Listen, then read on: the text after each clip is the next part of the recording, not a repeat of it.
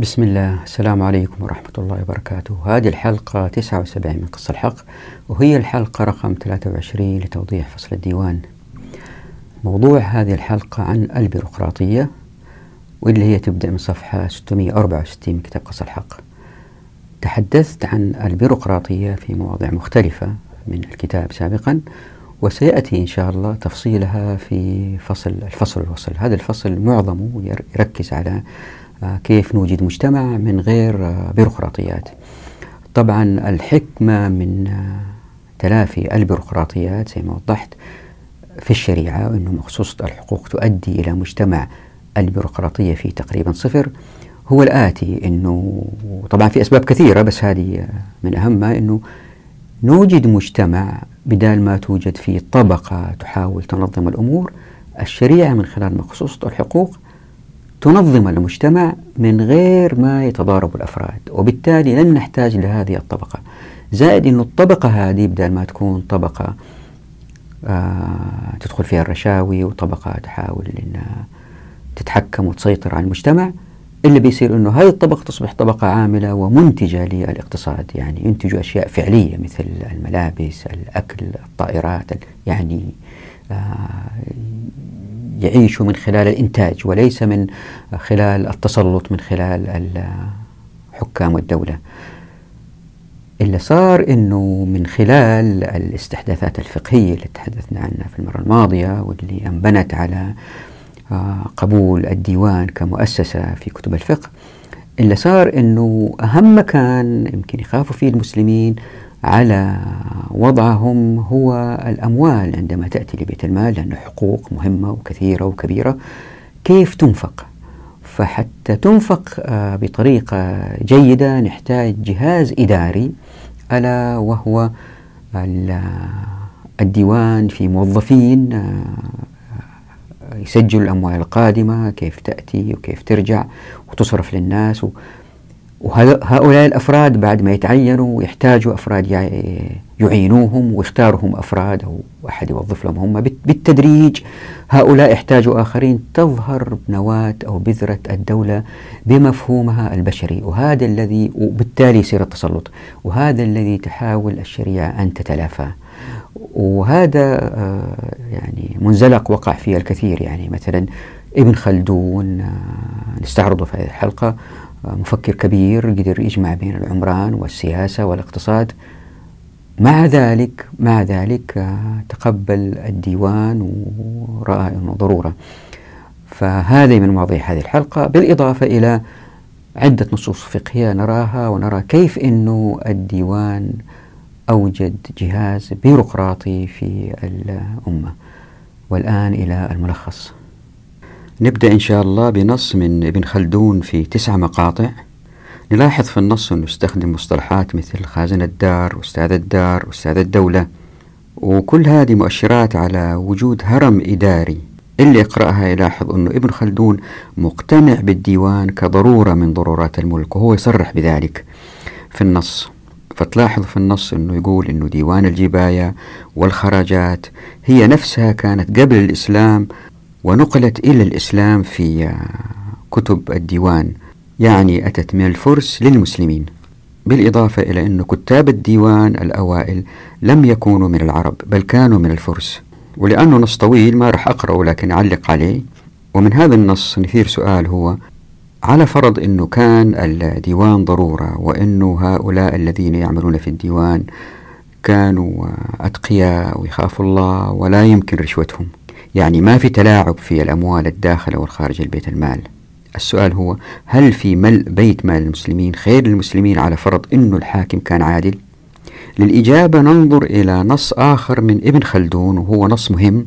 نلحظ في النص بوضوح أنه يوضح العلاقة بين العطاء من السلطان والجباية. يعني في آلية تحدث في السوق تربط عطاء السلطان بالجباية من الناس لبيت المال.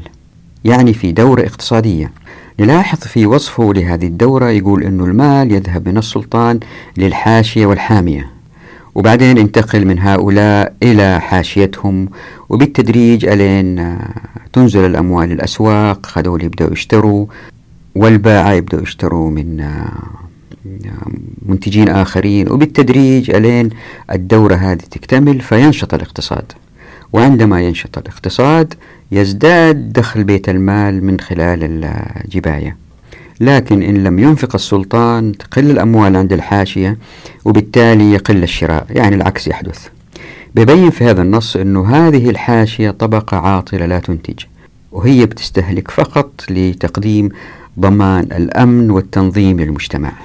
واللي حاولوا يبينوا في كتاب قص الحق أنه هذين الأمرين الأمن والتنظيم رح توفرها مخصوصة الحقوق من غير الحاجة لهذه الطبقة العاطلة. فهي طبقة عاطلة في أفضل الأحوال لكن إن لم يكن حاكم عادلا أو أي واحد من وزرائه اللي تحتهم بالتالي يستشري الفساد. يمكن الواحد يقول ابن خلدون سبق كينز في هذه النظرة للاقتصاد. زي ما هو معروف وهذه سيأتي تفصيلا إن شاء الله في فصل الفصل والوصل معظم نظريات الاقتصاد متأثرة بشخصيتين. كل واحد منهم أوجد نظرية. فريدريك هايك من النمسا وجون كينز الإنجليزي. نظرية هايك تبنتها مدرسة شيكاغو واللي من قادتها ميلتون فريدمان واللي أثرت في العولمة الحالية. أما نظرية كينز فهي تعتمد أساسا على تدخل الدولة في حالة حدوث آه، انكماش اقتصادي. مسألة الانتعاش الاقتصادي والانكماش الاقتصادي هذه مسألة يحتار فيها علم الاقتصاد الحديث. ما هم عارفين لها مخرج وكثرة النظريات حولها. اللي يقوله جون كينز مشابه لما يقوله ابن خلدون. كينز يقول أنه الدولة تستثمر في مشاريع عظمى مثل بناء طرق سدود حتى تحرك الاقتصاد بتشغيل الأيدي العاطلة وبالشراء من الأسواق.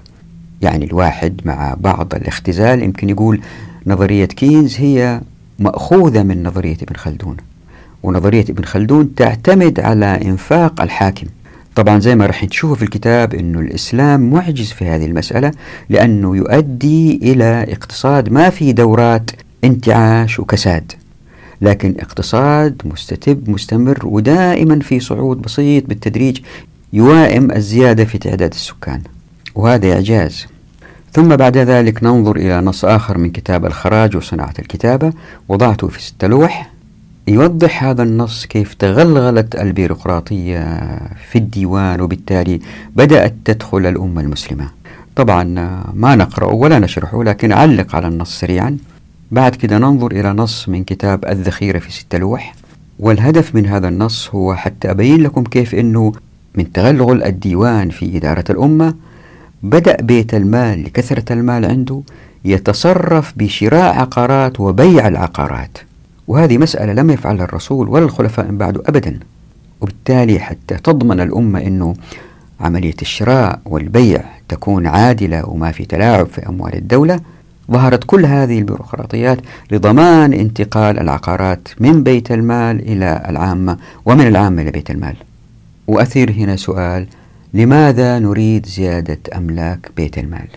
وحاول أبين وطبعا التبيان ليس مكتمل في هذه الحلقة. ستأتي بتراكم الحيثية الأخرى في باقي الكتاب أنه كل ما كان بيت المال خاوي كان أفضل للأمة. هذه شرحنا كيف أفعال الرسول صلى الله عليه وسلم أدت إلى أنه بيت المال يكون خاوي في دولة الناس. لكن اقتصاديا وعمليا هو في مصلحة الأمة أن يبقى بيت المال خاوي حتى لا تظهر البيروقراطيات. وحتى لا ينجذب ضعف النفوس للعمل في بيت المال وبالتالي في الدولة ويمكن يكون المقربين من السلطان. يعني ليس فقط الشريعة جذت كل أصول ما قد يؤدي إلى البيروقراطية بل أيضا هذا يؤدي إلى مجتمع قوي عزيز منتج. والآن للتوضيح. زي ما هو معروف ابن خلدون مفكر معروف وسبق الآخرين في علم الاجتماع بأجيال في هذه المسألة. وتحدث عن الديوان ووضعت هنا في الشاشة اقتباس له من تسعة لقطات وما في داعي نقرأها إلا حاب يوقف الشاشة ويقرأها. طبعا الهدف من وضع هذا الاقتباس أنه تروا كيف أنه حتى مفكر كبير بهذا المستوى لم ينجو من آفة آه، البيروقراطية التي تحدثها التدخلات بسبب وضع الديوان كمؤسسة في الدولة. هذا الاقتباس عشان واحد ينتقده يحتاج لصفحات كثيرة. لكن نمر عليه على عجالة. تروا هنا في النص الكثير من الأسماء التي لم يعرفها المسلمون لأنه ما كانت عندهم بيروقراطية. فمع تطور البيروقراطية بدأت تظهر هذه الأسماء لوظائف مثل الخازن وخازن الدار وأستاذ الدار وأستاذ الدولة وصاحب الأشغال والحاجب.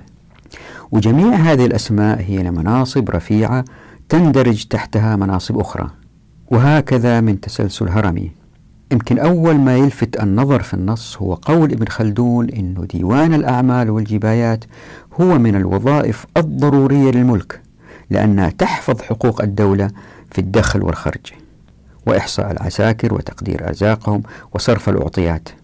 كما نلاحظ أيضا أن من يقوم بهذه الأعمال لابد أن يكونوا أفراد متخصصين ومتفرغين لهذه الأعمال. وهؤلاء عادة ما يطالبون بأفراد آخرين ليعينوهم وهؤلاء بحاجة لآخرين لمعاونتهم أيضا. وبالتالي يتكون الجهاز الإداري للدولة والذي له نفقاته المبررة. ولأن بعض هؤلاء الأفراد إن لم يكونوا جلهم لهم أهواء ومصالح. بالتالي يمكن يقربوا إلا يحققوا لهم مصالحهم. وأحيانا يتكون بالتالي الهرم الإداري الفاسد. تذكروا هذه المسألة باستمرار. هل فرغ الرسول صلى الله عليه وسلم فردا لشغل منصب ما مقابل عطاء دوري؟ يعني كل فترة وثانية يعطي فلوس شهر شهرين. هذا لم يحدث أبدا. طيب يمكن واحد يقول لا الوضع تغير الآن والأمور تعقدت. جوابي هو أنه هذا دوري أنه أثبت لكم إن شاء الله في هذا الكتاب أنه بالإمكان إيجاد مجتمع قوي وعزيز ومنتج ومن غير ما يلوث باتباع سنة المصطفى صلوات ربي وسلامه عليه. تلاحظوا أن ابن خلدون اعتبر هذا الهرم الإداري ضرورة من ضروريات الملك. يا ريتكم تقرأوا النص. فهو يقرر بأن ديوان الخراج والجبايات بقي بعد الإسلام على ما كان عليه قبل الإسلام بالفارسية في العراق وبالرومية في الشام. يعني كان في نظام قبل الإسلام زي ما هو أتى للإسلام. هذا كلامه. حتى وأن كتاب كل ديوان في الإسلام كانوا من نفس الجنس قبل الإسلام. يعني جابوا كتاب فرس من قبل الإسلام حتى يشتغلوا في هذه الشغلة بعد الإسلام.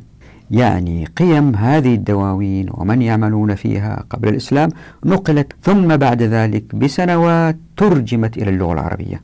يمكن واحد يناقش يقول بعد الترجمة تغيرت الأمور والمؤسسة تأسلمت يعني مؤسسة الديوان. الجواب هو حتى وإن تمت أسلمت قيم هذه الدواوين بطريقة أو بأخرى فالفكرة الأساسية فيها لا تزال باقية وهي أن جماعة من الأفراد تفرغوا لشغل هذه المناصب والأعمال وكانوا يقررون ما ينفق على الآخرين وفي هذا مدخل كبير للأهواء للتحكم في مصير أموال الأمة. وبكل هذه المفاسد أعتبرها ابن خلدون من ضروريات الملك فهو يقول في صاحب الديوان وهذه الوظيفة جزء عظيم من الملك بل هي ثالثة أركانه لأن الملك لا بد له من الجند والمال والمخاطبة. طيب خلينا نقول أنه في حاكم يخاف الله وأنه كان عادل في الإنفاق. السؤال هو هل في الدواوين وفي جمع الأموال في بيت المال خير المسلمين؟ طبعا أنا أحاول أن أجيب على هذه المسألة في مواضع مختلفة زي ما شفنا في فصل دولة الناس أنه ما في خير من جمع الأموال في بيت المال. لكن الآن نأخذ الإجابة من نص لابن خلدون ذاته. يا ريتكم تركزوا على الاقتباس اللي وضعته هنا في الشاشة. النص يصف حركات انتعاش وانتكاس الاقتصاد في الدول الإسلامية. تلاحظوا في النص أنه ابن خلدون يبدأ بربط شديد بين الجباية والعطاء. بيأكد في النص على أن النقص في الجباية هو بسبب النقص في العطاء. وفي هذا انتكاس للاقتصاد. والعطاء بالطبع من السلطان. يعني في دورة اقتصادية محور السلطان وأعطياته فإذا أمسك السلطان المال تأخر النشاط الاقتصادي. وهذا ما يؤكده ابن خلدون بالقول وذلك أن الدولة والسلطان هي السوق الأعظم للعالم ومنه مادة العمران. بعد كذا يعلل سبب كون الدولة والسلطان هي السوق الأعظم ومنه انتعاش العمران بالقول فإذا احتجن السلطان الأموال أو الجبايات أو فقدت فلم تصرفها في مصارفها قل حينئذ ما بأيدي الحاشية والحامية وانقطع أيضا ما كان يصل منهم لحاشيتهم وذويهم وقلت نفقاتهم جملة. تأملوا هذه الجملة جملة قوية جدا وتصف الحال في العالم الإسلامي. فهي تدل على أن الاقتصاد في معظم دول العالم الإسلامي كان يعتمد على ما ينفقه السلطان على الجند ومن حوله من الناس. وهؤلاء ينفقون على آخرين فيقومون بالشراء الذي يحرك الاقتصاد. يعني حركة الاقتصاد وكأنها حكر على سخاء السلطان. أما إن احتجن السلطان الأموال يعني مسكها ما أنفقها فإن الخراب آت لا محالة. طيب هذا الكلام يدل على إيش؟ يدل على أنه معظم الأموال في المجتمع كانت تنتهي بيد السلطان من خلال الجبايات والمكوس وبالتالي إن حبست خنق الاقتصاد. وإن أنفقت تحرك الاقتصاد. أبغاكم الآن تلاحظوا أن الإنفاق إذا استثنينا عصر الخلفاء الراشدين وعمر بن عبد العزيز مثلا وعبد الله بن الزبير فإن الإنفاق في الغالب هو على الجند ومن يعملون لدى السلطان. وهدول إذا فكرنا فيهم في الواقع عاطلين فما لهم إنتاج إلا في خدمة النظام أو ترفيهه. يعني هم بالنسبة للأمة للإنتاجية في اقتصادها عموما هم عاطلون. لأنهم لا ينتجوا أعيانا مستهلكة كالملابس والمأكولات والأجهزة. هم فقط يستهلكوا. ناهيكم عن أنهم بيروقراطيين. وهذه البطالة المقنعة سيأتي إن شاء الله بيانها في الحديث عن العلاقة بين الإنتاجية والبيروقراطية. لكن لماذا يقع هذا الكساد أو الانتعاش بسبب مستوى إنفاق السلطان؟ تأتي الإجابة من النص أيضا. يقول ابن خلدون أن الأقوى ماليا في المجتمع هم من حول السلطان. انظروا لقوله واصفا من يعملون أو من هم حول السلطان. يقول ابن خلدون وهم معظم السواد ونفقاتهم أكثر مادة للأسواق ممن سواهم. هذه العبارة تدل على أن القوة الشرائية هي لمن هم حول السلطان. فماذا يحدث إن لم ينفق هؤلاء؟ الإجابة أيضا تأتي من النص. فيصف ابن خلدون قائلا فيقع الكساد حينئذ في الأسواق وتضعف الأرباح في المتاجر فيقل الخراج لذلك. ولكن لماذا سيؤدي هذا إلى قلة الخراج؟ أيضا تأتي الإجابة من النص بالقول لأن الخراج والجباية إنما تكون من الاعتمار والمعاملات ونفاق الأسواق وطلب الناس للفوائد والأرباح ووبال ذلك عائد على الدولة بالنقص لقلة أموال السلطان حينئذ بقلة الخراج. وبكده استمر النص. وإذا قرأتوه مرة ثانية تقتنعوا بأن الاقتصاد كان في دول العالم الإسلامي إلى حد كبير مرتبط بالدولة بالدرجة الأولى. وهذا اللي أكد ابن خلدون بقوله فإن الدولة كما قلنا هي السوق الأعظم أم الأسواق كلها وأصلها ومادتها في الدخل والخرج. فإن كسدت وقلت مصاريفها فأجدر بما بعدها من الأسواق أن يلحقها مثل ذلك وأشد منه. وأيضا فالمال إنما هو متردد بين الرعية والسلطان منهم إليه ومنه إليهم. فإذا حبسه السلطان عنده فقدته الرعية سنة الله في عباده. طبعا المثير هي العبارة الأخيرة يعني قول سنة الله في عباده. هنا في إشارة إلى تقبل ابن خلدون للنظام الاقتصادي المربوط بالسلطان لدرجة أنه وصفه بأنه سنة الله. لكن تذكروا أنه ربط الاقتصاد بالسلطان ما كان إلا من خلال الديوان بالدرجة الأولى. فتأملوا كيف تغلغل الديوان كمؤسسة وكأنها ضرورية للمجتمع المسلم. سبحان الله معاذ الله أن تكون هذه سنته جل جلاله. فهو العدل الحكيم اللطيف العليم الخبير الذي هدى الأمة إلى سنة لا تربط الناس بالسلطان اقتصاديا. يعني إيش؟ ذنب الناس إذا كان السلطان بخيل ويأخذ أموالهم وينفقها في أشياء ليست لهم. طبعا إذا الناس اتبعوا نظام يضع الأموال في يد السلطان وسكتوا عليه مصيرهم مرتبط بهواء السلطان. لكن إن حكم المجتمع بما أنزل الله عندها سينقاد الحاكم لما أنزل الله رغما عنه. إذا قارنت هذا النص بفيديوهات دولة الناس ستلحظ أن هذا التفكير هو كارثة اقتصادية. فالاقتصاد في عهد الرسول صلى الله عليه وسلم ما كان مربوط به صلى الله عليه وسلم أبدا. هو اقتصاد حر يتحرك بين الناس بناء على مقدراتهم وعزائمهم. ولأن الناس ما كانوا مقيدين بالدولة فهم في انطلاق مستمر وبالتالي في عطاء مستمر لأن خيرات الكرة الأرضية أكثر من أن تنضب وهم عندهم مخ وسواعد ويشتغلوا وينتجوا. وراح تتأكدوا من هذا الفرق بين الحالين إن شاء الله في الحديث عن الشركة والفصل والوصل. فالمهم الآن هو أن الديوان كمؤسسة وكأنها شرعية أصبحت أداة لأخذ المكوس وهذه سيأتي إثباتها إن شاء الله بإذن الله. راح تشوفوا كيف الديوان أصبح أداة لأخذ المكوس. فعندما تجمعت الأموال لدى السلطان وكان عادل وكان ينفق إلا رأى ابن خلدون أنه في دورة متحركة من الاقتصاد. وإذا كان السلطان بخيل أو أنفقها في غير مواضعها تأثر الاقتصاد. فإلا رأى ابن خلدون ليس هو ما أتت به الشريعة. يعني فكروا يا إخوان في هذه المسألة معقول الله سبحانه وتعالى يعطينا نظام اقتصادي متوقف على أهواء حاكم. كمان إن شاء الله راح أثبت لكم أنه حتى إن كان الحاكم عادل وبدأ ينفق الأموال بالعدل فبتتكون حوله طبقة بيروقراطية هي لا تنتج كما يجب للأمة والأمة تكون أقوى اقتصاديا وبالتالي أعز عسكريا إن كان الكل منتج. والآن خلينا ننظر لنص آخر من كتاب الخراج وصناعة الكتابة حتى تروا كيف تغلغلت البيروقراطية في مؤسسة الديوان وبالتالي في تركيب الأمة المسلمة. وهو نص نوعا ما طويل وممل وضعته في ستة لوح. فقط إذا حبيتوا تقرأوا الأسطر الأولى منه حتى تتذوقوا الإجراءات البيروقراطية في الدواوين المختلفة. لأن الدواوين بدأت في التخصص وبالتالي في التعدد. طبعا إذا واحد قرأ سيشعر بالملل وكذلك معظم الأعمال البيروقراطية المعاصرة هي جدا مملة وكئيبة. طيب يمكن واحد يقول لي بس هذا شر لابد منه. يعني كيف المجتمعات ستتقدم دون هذه البيروقراطيات التي تنظم شؤون الحياة؟ الآن راح أعطي مثال يمكن صعب تقبله مثال معروف عن النحلة. لكن إن شاء الله إذا استمريتوا في الكتاب ستروا أنه هذا ما تهدف إليه الشريعة فإذا تذكرت منحل في مجموعة نحل نلاحظ أنه كل نحلة تعمل في صمت وتؤدي واجباتها دون أي إرشادات من الآخرين. مع ذلك تنتج لنا عسل مصفى وبأقصى طاقة ممكنة. بالتأكيد بعضكم يضحك على هذا المثال ويقول لكن النحل كائن مبرمج ومسخر لعمل محدد. وليس كالإنسان إلا له أهواء ومطامع. وبالتالي سيتصارع الناس فيما بينهم. وإذا تركنا الأمر هكذا من دون سيطرة الدول ستعم الفوضى. والحكومات لن تستطيع أن تسيطر إلا بالأعوان اللي هم موظفين ومنهم الجنود. وهذا يتطلب الديوان أو ما شابه من الدوائر الحكومية. وإذا تركنا الأمر من دون كل هؤلاء اللي نظموا فلن نحصل على خلية نحل. لكن يمكن ننتهي بحلبة مصارعة بين الناس. طبعا جوابي هو هذا هو لب موضوع كتاب قص الحق.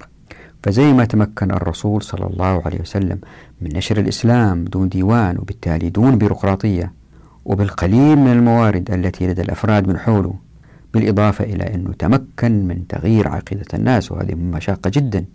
أيضا سيتمكن المسلمون من الذود عن أوطانهم وتسيير جميع شؤون حياتهم من دون بيروقراطية. ليه؟ لأنه في مقصوصة حقوق توجههم بحيث أنه ينتجوا من غير ما يتصادموا. ولأنه ما في بيروقراطية الناس انطلقوا أكثر وأكثر في العطاء للجميع. وهذه الزيادة في الإنتاج إن شاء الله فصلها في فصل البركة إن شاء الله بإذن الله. والآن خلينا ننظر لنص من كتاب الذخيرة.